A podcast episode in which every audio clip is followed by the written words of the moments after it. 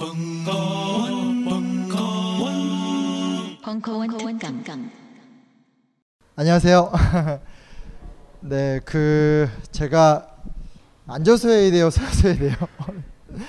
그 그냥 서서 할게요. 제가 보통 서서 많이 해서요. 그 여기서 한 2, 3개월 전에 한홍구 선생님 이제 사법부 책 내셔서 제가 여기 앉아서 이렇게 사회를 봤던 적이 있어요. 두 차례 걸쳐 사회를 봤는데 제가 여기서 제 책을 갖고 이렇게 강의를 하게 될지는 생각도 못했고요.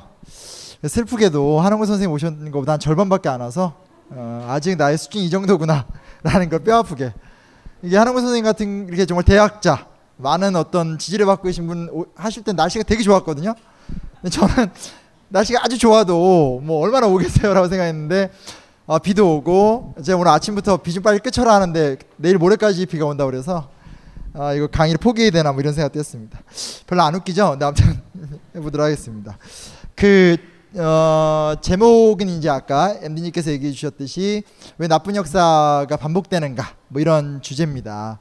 어, 그러니까 슬프게도 슬프게도 그러니까 오늘 우리 사회에서 일어나는 일들이 옛날에 우리가 공부했던 학창 시절에 언뜻 언뜻 배웠던 일들과 이렇게 좀 반복되는 것들이 굉장히 많아요. 많고 많으니까 사람들이 근현대사에 대한 관심도 갖게 되고 어 뭐 그런 어떤 연속이라고 해야 되나 그러면서 또 영화들도 무슨 뭐 암살 밀정 뭐 덕혜옹주 인천상륙작전 뭐 이런 식의 근대물들이 또 계속 뜨게 되고 이게 좀 좋은 선순환이라기보다는 사실은 좀 약간 뭐라 뭐 슬픈 선순환 약간 좀 그렇게 돼가는 것 같아요. 그래서 본의 아니게 또 저도 이제 약간 거기서 이렇게 휘말리면서 이런 이야기들을 계속 해나가게 되고 그래서 사실은 그 제가 하는 이야기가 좀 더 희망적이거나 기쁜 이야기들이 된다라면 더 즐겁겠지만 어떤 분에서 좀 우리가 왜 이런 과정을 계속 겪냐라는 어떤 좀 답답한 이야기들이 반복된다라는 것들 때문에 좀 죄송하고요.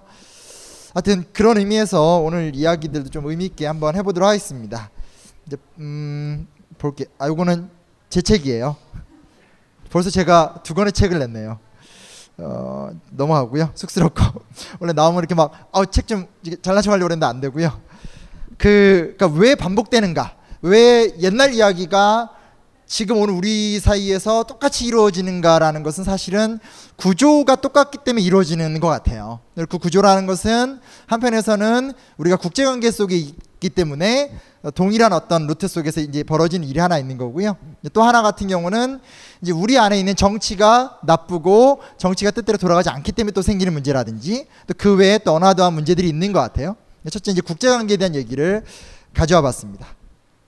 어 이제 볼게요. 이제 국제관계다라고 하면 그러니까 지금 그러니까 우리가 그러니까 음, 단박이 한국사를 읽어보신 분들은 알겠지만 제가 이제 단박이 한국사를라는 책을 쓰면서 이 책이 갖고 있는 특징과 컨셉이라는 게 있잖아요. 그리고 제가 좀 꼭 얘기해 보고 싶었던 왜냐면 실제로 우리 사회에서 어떤 그 이 뭐라 하더나 많은 한국 근대사 책들이 나오는데 제가 또 굳이 이 책을 써야 될 이유는 무엇이 있을까 이게 좀 큰 고민이었는데요. 책을 이제 보신 분들은 알겠지만 근대사 이야기를 하면서 중국사랑 일본사나 뭐 러시아 혁명 같은 여러 가지 이야기도 좀 같이 넣었어요.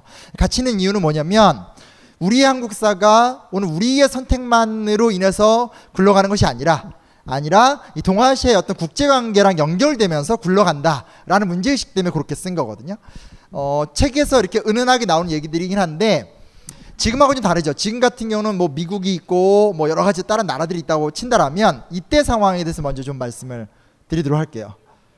보시면 일단은 그 시대 지금 우리 사회에서도 러시아의 역할은 생각보다 의미가 있는 것 같아요. 사드 배치 같은 거 얘기 나오면 막 러시아가 여러 가지 얘기하는데 그 지도는 그냥 이 지도는 그냥 제가 최근 지도를 갖고 와봤어요. 근데 대강 틀린 얘기는 아니들이거든요.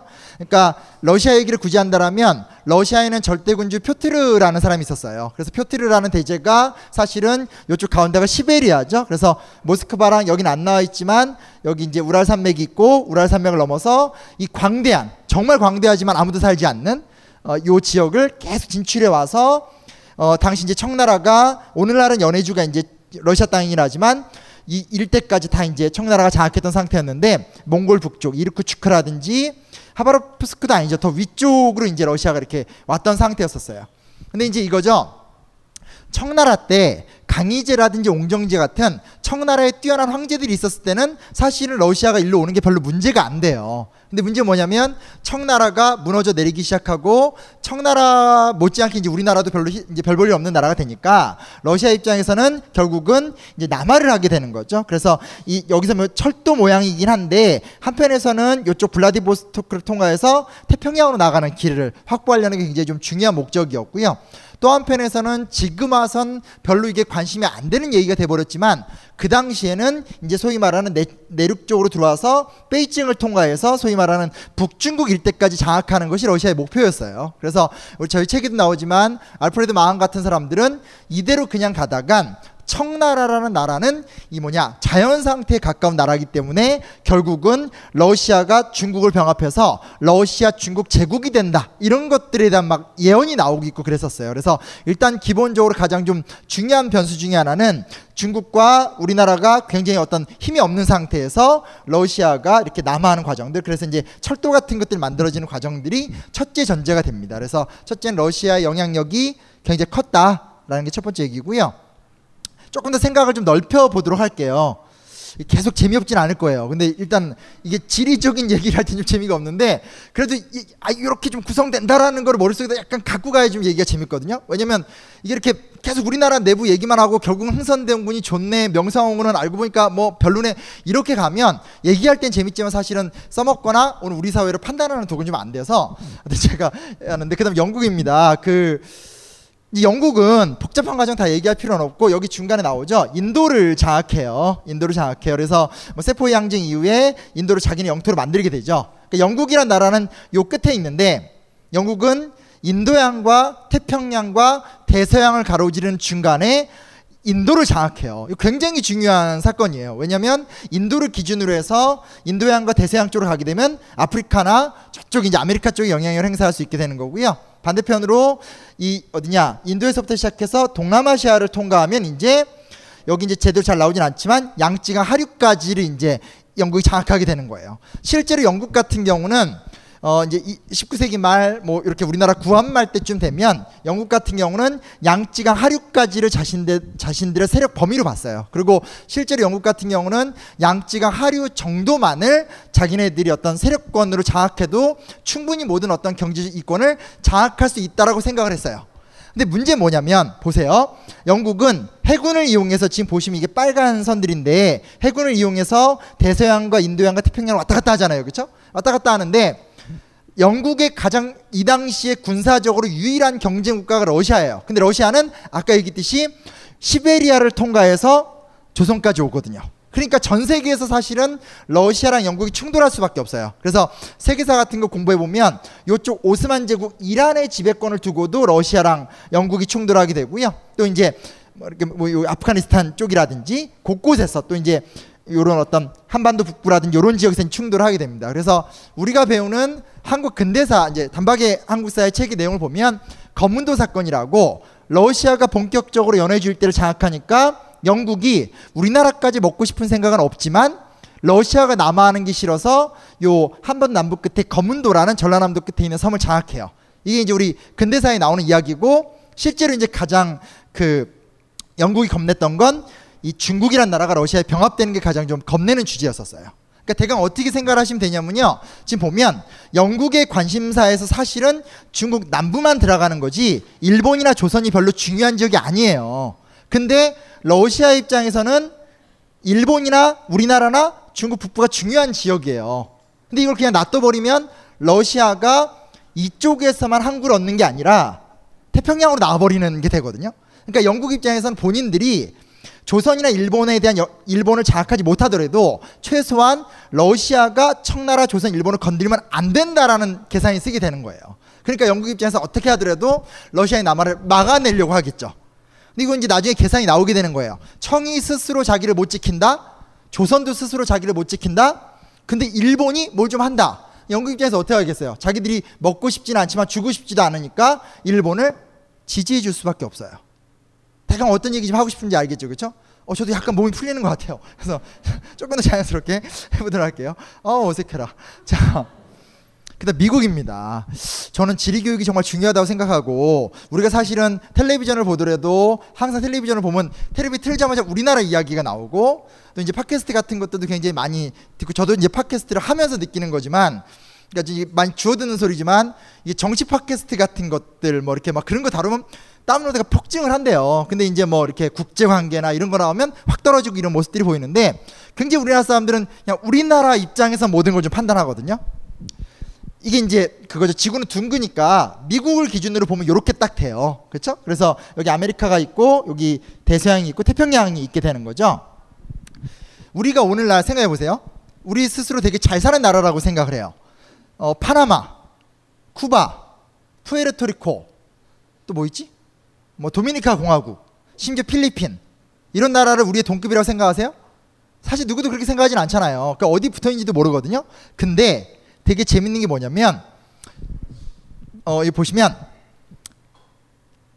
1898년, 그러니까 우리나라로 말하면 독립협회 활동을 막 하면서 우리가 우리의 자주권을 막 지키려고 할 때 그때 미국이 뭘 했냐? 미국이 드디어 서부를 완벽하게 통일하고 멕시코와의 세 번의 전쟁을 통해서 캘리포니아 일대를 다 확보한 다음에 그 다음에 배를 타고 여기가 어딘지 아시죠?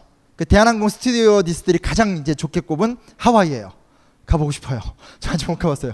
하와이예요. 그리고 이거를 제가 어떻게 해서도 안 됐는데 뭐냐면 슉 가면 이게 안 보이고 제가 그냥 이게 구글 맵스로 찍어놓은 건데 여기가 어디냐면 괌과 사이판이 있어요. 그리고 그 다음 지역 여기가 필리핀이에요.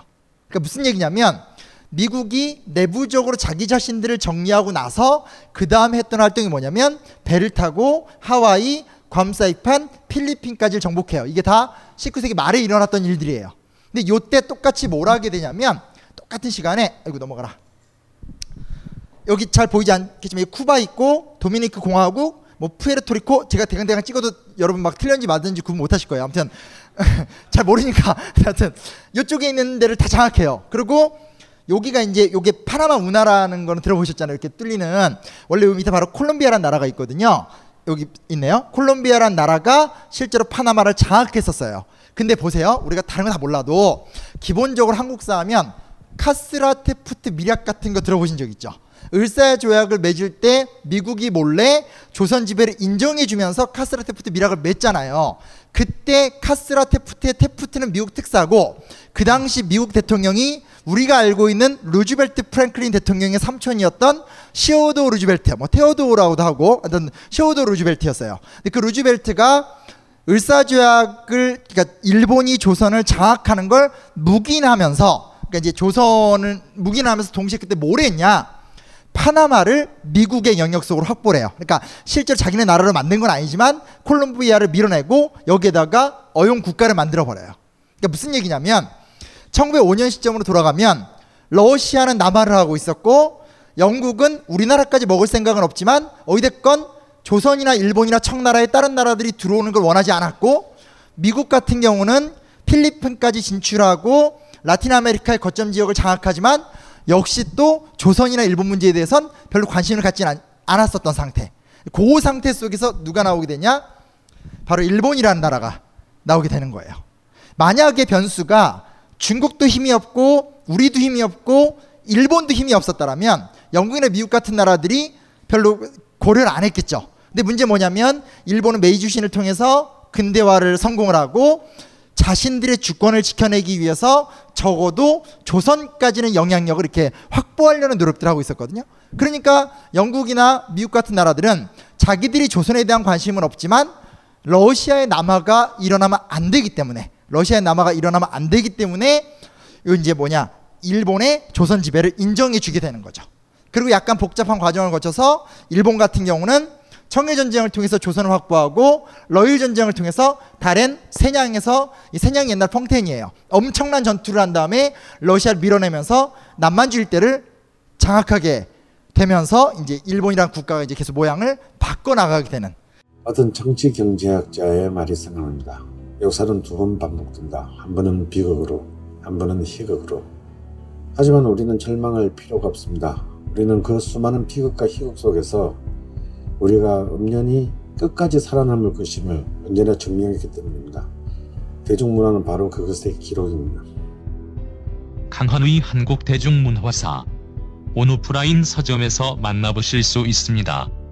그리고 강헌의 대중문화사 시즌 3 11월 28일부터 매주 월요일 저녁 7시 충중로 벙커원 그래서 어떻게 보면 좀 당연한 얘기인데 우리가 조금 기본적으로 생각해야 될 건 뭐냐면 또 제가 단박의 형사란 책의 어떤 제 나름대로의 부제가 동아시아 속에 선 혹은 동아시아 속에서 본 한국사 뭐 이런 컨셉이었거든요. 그렇게 쓴 이유는 뭐냐면 그때도 그렇고 지금도 그렇고 우리가 피부로 느끼지는 못하지만 언제나 국제적인 관계, 국제적인 영향 속에서 우리나라의 존립이 정해진다. 그때 우리가 얼만큼의 자주적 능력을 갖고 있느냐, 갖고 있지 못하느냐에 따라서 정말 너무나 많은 변수가 생긴다. 좀 첫 번째로 하고 싶은 얘기였어요. 무슨 얘기인지 아시겠죠, 그렇죠? 별로 재미없죠, 그렇죠? 큰일 났다. 이거 어떡하지? 자, 아무튼 하나는 얘기했고요. 두 번째입니다. 근데 권력 관계예요. 외부적으로는 국제 권력 관계 얘기고요. 아, 그러니까 국제 관계 얘기고요. 내부적으로 권력 관계 얘기예요. 오늘날 우리도 이제 계속 그러죠. 그 뭐 대통령이나 정당에 대한 주제. 그래서 뭐 더민주당은 왜 이렇게 야당 같지 못하냐라든지 박근혜 대통령을 향한 할 일 없는 고통스러움 뭐 이런 것들 참 그래요. 근데 이때로 돌아가서 그냥 이때 몇 가지 구조를 말씀드릴게요. 초기 때 얘기만 말씀드릴게요. 이게 우리는 제 책도 좀 그렇게 써놓고 이런 것들이 있지만 기본적으로 우리가 갖고 있는 역사를 바라보는 고정관념이 있어요. 자 생각해 보세요. 흥선대원군 학교 정규 교육에서 근현대사를 배웠으면 초기 흥선대원 같은 경우는 그냥 뭐라 그러나 개혁을 막 펼쳤고 하지만 명성황후 며느리를 잘못 얻은 다음에 밀려나서 신나게 명성황후랑 싸우다가 깨졌다. 이게 다 끝이에요. 두 번째로 두 번째로 명성황후 같은 경우는 원래 되게 나쁜 이미지였었죠. 나쁜 이미지였었는데 네, 예. 나쁜 이- 나 아직 긴장이 안 풀렸단 말이야. 근데 나쁜 이미지였는데 뭐 뮤지컬 명성황후 같은 게 이제 나오게 되면서 굉장히 또 이렇게 되게 좋은 이미지로 바뀌었죠, 그렇죠? 막 이미연이 나와 가지고 막 눈물을 막 뚝뚝 흘리면서 막 조선은 나는 조선의 국모야 막 이러면서 막 가슴이 미어지고 저도 덕혜옹주 되게 싫어했지만 막 손예진 나오니까 갑자기 막 무긋해지고 뭐 그런 거 아니겠어요? 근데 뭐냐면 이런 얘기 방금 제가 했던 얘기는 죽은 이야기예요. 그러니까 다 지나간 오늘 우리가 우리랑 상관없는 사람들을 이렇게 그냥 죽은 사람 보듯이 얘기하면서 이때 이 사람이 뭘 했고 뭘 했고 뭘 했고 이렇게만 생각하는 거거든요. 근데 뭐가 있냐면 오늘 우리도 그렇잖아요. 예를 들면 뭐 노무현 대통령 하면 노무현 대통령은 돌아가셨지만 노무현 대통령이 갖고 있는 정치적 영향력이라는 것이 우리 사회에 되게 가득하잖아요. 그런 걸 두고 사람들이 뭐 유시민한테 쫙 갈 때도 있고 다시 그것이 뭐 문재인한테 갈 수도 있고 뭐 문재인이 유학하다고 하니까 뭐 이재명한테도 갈 수도 있고 이렇게 우리한테 굉장히 역사적 인물들이 하나의 감정이나 덩어리가 돼서 우리의 정치적 지형도에 막 영향을 막 주잖아요. 이게 똑같은 거예요. 그냥 흥선대원군 명성황후는 단순한 존재들이 아니에요. 자 보세요. 어느 정도 안다고 하고 전제를 한다면 너무 밑에다 해놨다. 흥선대원군 같은 경우는 개혁의 이미지죠. 실제로 개혁을 했어요. 아무리 흥선대원군을 비판적으로 보더라도 정조가 죽은 이래 구한 말에 가장 강력한 의지를 갖고 개혁을 추진했었던 유일한 군주가 사실 흥선대원군이에요. 그리고 아니 군주가 아니죠. 그 대원군이죠. 네, 개혁의 진정성을 갖고 있었죠. 실제로 부정부패 같은 문제들도 대원군이 있었을 때 거의 없었고요. 그리고 또 흥선대원군의 개혁의 또 하나의 포인트는 뭐냐? 반척신 정치, 그러니까 반세도 정치죠. 어떤 신하들의 외척의 발호를 막는 게 이분의 특징이에요. 근데 되게 안타까운 게 어떻게 돼 있냐면 한편에서 흥선대원군은 개혁과 반척신 정치라는 것으로 이렇게 딱 각이 져 있는데 동전의 양면처럼 딱 뒤집으면 흥선 대원군은 반개화 정책이에요. 우리나라를 지키려면 외국과 소통을 하면 안 된다고 보는 입장인 거예요. 그리고 흥선 대원군은 철저한 반일적도 이미지이기도 해요. 뭐 그렇다 쳐요. 근데 흥선 대원군하고 딱 대척되는 분이 누구냐? 이분이에요. 명성황후예요. 이것이 명성황후의 사진이 아니다라는 뭐 주장도 있는데 아직까지 정확하게 이분의 사진에 대한 논란이 확정이 안 됐고 또 최근에 진보 쪽을 통해서 이렇게 떠도는 명상황후에 대한 못난 사진도 확인이 된 사진이 아니기 때문에 전 좀 더 좋은 사진으로 갖고 왔어요. 명성황후를 둘러싼 정치적 감정을 생각해 봅시다. 개화 정책이에요. 어찌됐건 1873년에 흥선대원이 실각을 했고 3년 있다가 강화도 지역을 맺어요. 그러니까 결국은 고종 입장에서는 아버지 흥선대원군을 버리고 아내 명성황후를 선택했다는 건 이제 개화 정책을 펼치기 시작을 했다는 거예요. 근데 문제 뭐냐? 제가 제 책에다도 되게 자세하게 써놨고 이름도 다 못 외우겠어요. 민겸호, 민승호, 민영준, 민규호 등등등등등 명성황후가 들어오자마자 민씨 집안 사람들이 두룩 들어오면서 60년간 쌓아놨던 세도 정치가 흥선대원 10년 동안 없어진 줄 알았는데 다시 막 부활이 되는 거예요. 그러니까 상당히 뭐라 되나 개화라는 이름 옆에 부패라는 단어가 붙는 거예요.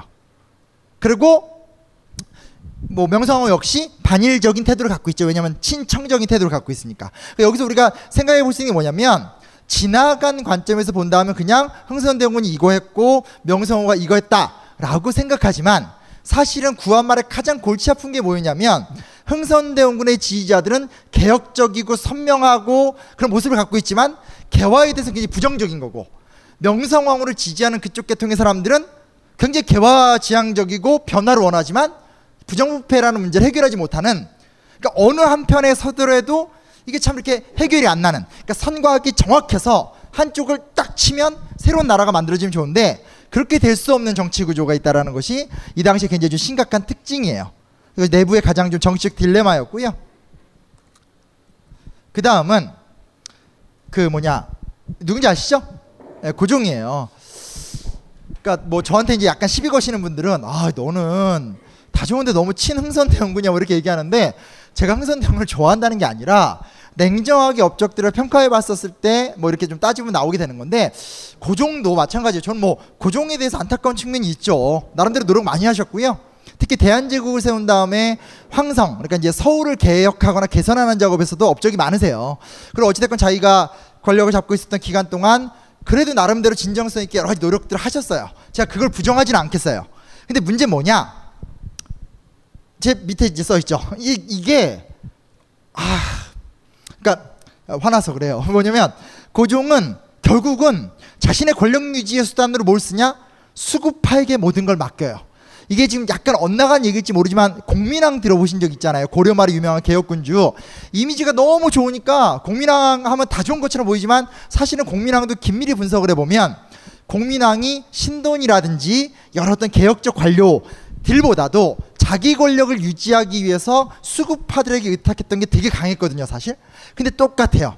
아무리 고종 시대를 파헤쳐 보더라도 고종이 가장 믿고 의지했었던 사람들 한때는 이렇게 지지해주고 의지해주지만 결국은 최종적인 선에서 자기의 권력의 위협이 느낀다고 딱 느끼는 순간 고종은 우리가 교과서에서 배우는 괜찮았던 사람들 서재필, 윤치호, 김옥균, 박영효 다 버려요. 그리고 결국은 다 버린 다음에 좋은 대한 세력을 선택하는 것이 아니라 결국은 수구파들. 이름도 기억하지 못하는 무슨 조병세라든지 뭐 김병시라든지 뭐 하여튼 뭐 그런 사람들. 사실은 그래서 결국은 이 시대 때 정치 과정을 보게 되면 흥선대원 얘기도 하고 뭐 독립협회 얘기도 하고 갑신정변도 얘기를 하지만 이 시대는 결국은 수구적 권력 기득권을 갖고 있는 수구적 권력을 제거하지 못했던 시대다라고 얘기하는 게 좀 되게 정확할 정도로 수구파들에 의해서 모든 게 좌지우지돼요. 안타까운 건 제가 이제 이 책이 29꼭지로 썼거든요. 근데 원래 이게 30꼭지였어요. 근데 30꼭지 중에서 한 꼭지가 빠졌던 이유가 뭐냐면요. 수구파의 역사를 쓰고 싶었어요. 근데 그걸 못 쓴 거예요. 그러니까 왜냐면 아직까지 우리 학계가 열심히 연구도 많이 했고 노력도 많이 했지만 소위 말하는 우리 역사의 기득권층들 결국 우리가 부셔내지 못했던 기득권층들에 대한 연구는 거의 없다. 그래서 저도 도저히 좀 안, 물론 이런 얘기하면 가끔 중간에 어떤 분들이 이렇게 막 있잖아요. 노론 뭐 이렇게 얘기하시는 분들이 있어요. 무슨 노론 300년 이렇게 비밀하는데 그거는 아, 전 특정한 분들이 만들어낸 아주 왜곡된 잔상이고요. 뭐 이렇게 무조건 노론은 막 절대 악이고 뭐뭐 소론이나 시파는 절대 선 이거는 전혀 역사적 사실은 아니에요. 그래서 이렇게 얘기하면 또 몇몇 분이 발끈할 수 있지만 제가 또 발끈 전문이잖아요. 그렇죠? 그래서 제가 꼭 뭐 이렇게 이 정부만 상대로 이렇게 총을 쏘는 게 아니라 많은 어떤 아 이러면 안 되는데. 근데 하여튼 그건 좀 너무 안 맞아요. 왜냐면 신분제체 같은 것들을 제일 먼저 주장한 것도 노론이었고 세도 정치의 문을 열었던 것도 정조가 가장 믿었던 시파 세력들이 사실은 다 세도 정치를 시작을 해요. 그래서 이 어떤 노론이란 절대악이 있다. 이런 거는 정말 난센스에 가까운 주장입니다. 그래서 그런 얘기까지 못 가겠고 어쨌든 이 당시의 정치 과정이 기득권층의 틀을 못 깨는 요즘 말하면 끝끝내 경제 민주화도 안 되고 재벌 중심의 체제도 안 되고 뭐 이런 사회였다고 좀 보시면 좋을 것 같아요. 그 다음 이게 뺄셈의 정치학이라고 제가 나름대로 정해봤는데 일부 젊은 시절 사진만 갖고 왔어요. 김옥균, 박영효, 윤치호예요. 김옥균은 이제 10년 만에 암살당하셨고요. 박영효는 친일파가 됐고요. 윤치호도 친일파가 됐어요. 박영효 같은 경우는 참 슬픈 게 뭐냐면 친일파가 되어가는 과정 속에서 계속 돈이 껴요.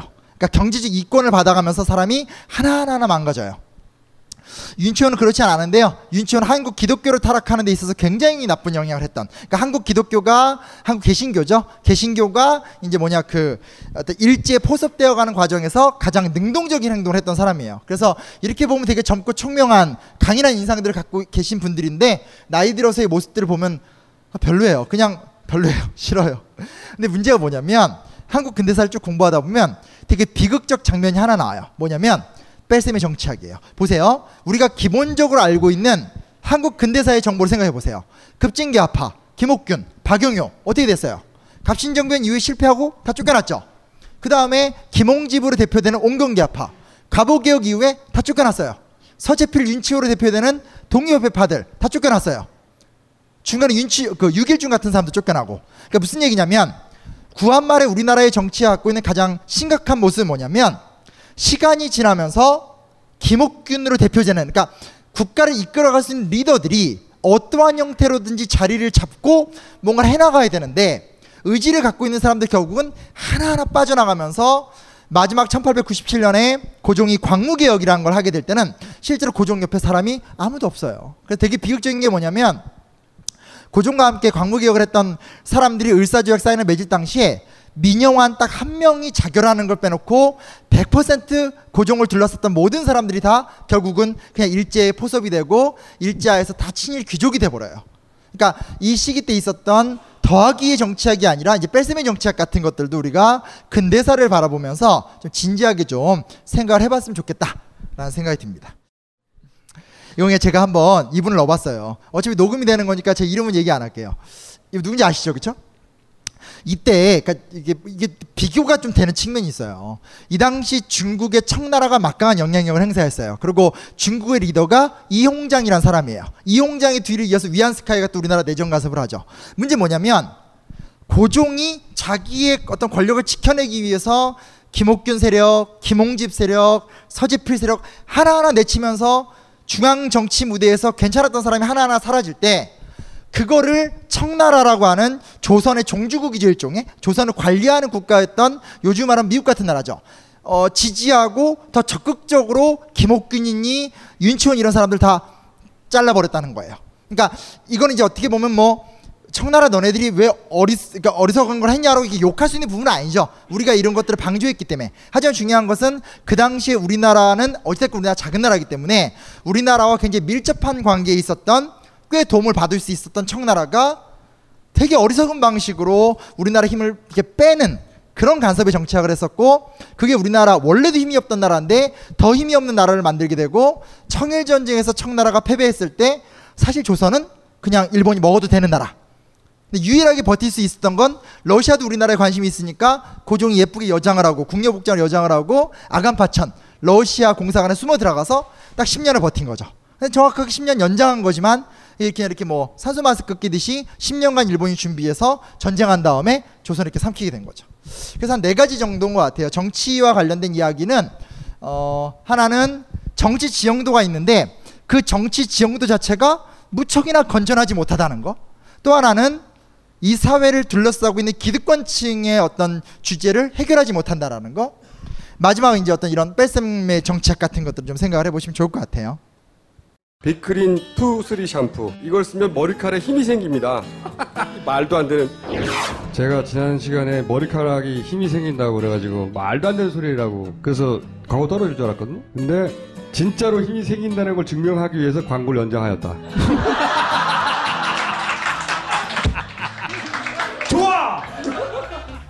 그럼에도 많은 분들이 구매해 주셨습니다.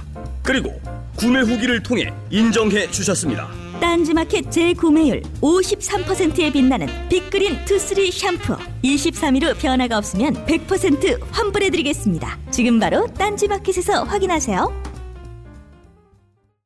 마지막 얘기가 될 것 같아요. 문화 부분인데요. 음, 이게 있어요. 그러니까 제가 딴 데서도 어떻게 가다 얘기했었는데 우리가 이제 되게 좋아하는 그 사람 중에 군주 중에 정조가 있어요. 그리고 옛날 이산이라는 드라마가 이제 떴었고 어, 그 당시 이제 기억을 더듬어 보시면 알겠지만 노무현 대통령이 대통령이 되셨을 때 그때 이제 노무현 대통령 국가를 이렇게 한번 이끌어가 보세요 하면서 많은 역사학자나 이런 분들이 정조를 화두로 삼아서 굉장히 많은 이, 이야기들 해서 한 시대 어떤 신드롬이 됐던 적이 있어요.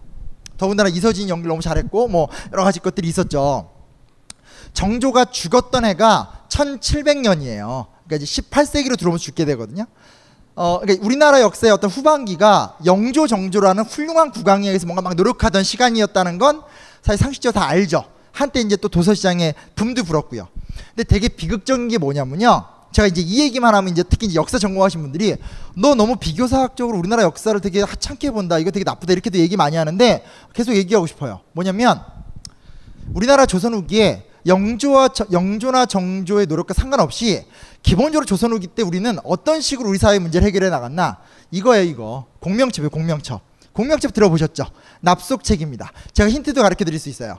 여러분들의 저기 집안에 있는 족보를 가서 족보에서 5대조나 10대조 이내에 관직명이 통정대부라는 관직명이 있으면 그 족보는 산 거예요. 예. 오늘 잘못 오셨다는 생각을 하실 수도 있어요. 족보를 뒤져서 통정대부라는 이름이 무조건 나오면 그거는 아 내가 어느 시점에 돈을 들여서 이- 갈아탔구나 뭐 이런 그래서 예. 자 그런 식으로 해서 많은 가정을 분란에 빠뜨리고 있는데 저희 집도 그렇고요. 아무튼 어, 무- 무슨 얘기하고 싶은 거냐면 우리가 그러니까 이그 뭐라 되나 정조가 죽고 이런 시점이 서양으로 가면 그 영화 레미제라블도 있었잖아요, 그렇죠? 그러니까 어떤 영국에서 청기도혁명이 일어나고 명예혁명이 일어나고 그리고 뭐 프랑스에서 대혁명이 일어나고 미국 독립혁명이 일어나고 그러니까 시민들이 자기들끼리 첫째 형제 자유평등 박애라고 얘기하는데 사실은 그 박애라는 말의 가장 좀 정확한 번역은 형제거든요. 저는 그걸 제 되게 선호하는 말인데 우리가 이제는 그냥 백성 혹은 그냥 영주를 모시는 사람이 아니라 우리 스스로가 주권을 갖고 우리가 한 형제다라고 하면서 공동의 권리를 갖고 권리 투쟁을 하는 역사들을 사실 유럽에서 만들어 갔던 시점이 바로 우리나라의 조선 후기의 영주 정주 때거든요. 그러니까 무슨 얘기냐면 유럽에서는 영국, 프랑스, 미국 같은 나라들이 독립을 하고 혁명을 하면서 근대 국가를 만들어가고 근대적 정신을 막 갖추어 갈 때 우리 같은 경우는 사실 이런 걸로 형제라든지 권리 투쟁의 공동의 역사를 만드는 것이 아니라 나나 내 가족이 돈이 좀 있다면 나나 내 가족이 땅이 좀 있다면 그 땅을 팔아서 나는 원래 그냥 막쇠 이름도 없고 성도 없었던 사람인데 우리 동네에 마시간 양반들한테 시성을 빌려와서 나의 시성을 이렇게 접붙임을 하는 거죠. 그러는 순간 제가 이제 걸 했던 사람이 양반이 되는 거죠. 이런 식으로 개인적인 탈출만을 쭉 했다는 전통을 갖고 있다는 거예요. 그래서 사실은 이게 이것도 학계에서 그렇게 많이 연구가 되지는 않은 건데 우리 역사의 후반기에 나, 나타나는 굉장히 좀 나쁜 문화 중에 하나예요. 그렇기 때문에 그 이후에 우리가 구한말에 김옥균이라든지 뭐 여러 어떤 성각자들이 노력을 많이 하는데 그것들이 민중이 함께하지 못하는 되게 많은 한계들을 또 보이게 되거든요. 그래서 사실은 이런 부분도 좀 생각해 봐야 되지 않을까. 왜냐면 지금 21세기가 된 이 자유민주주의 국가에서도 뭐 모난돌이 정, 모난돌이 정 맞는다. 제가 최근에 진짜 많이 들었던 얘기는 최근에는 이제 저희 가족이 저를 포기했고요. 이게 국정화 바람 막 이럴 때는 제가 제일 많이 들었던 말이 정의로운 척하지 마라. 그 말 정말 많이 들었어요. 그러니까 대놓고 그냥 저희 아주 가까운 분이 이렇게 앉아서 야 정의로운 척하지 마.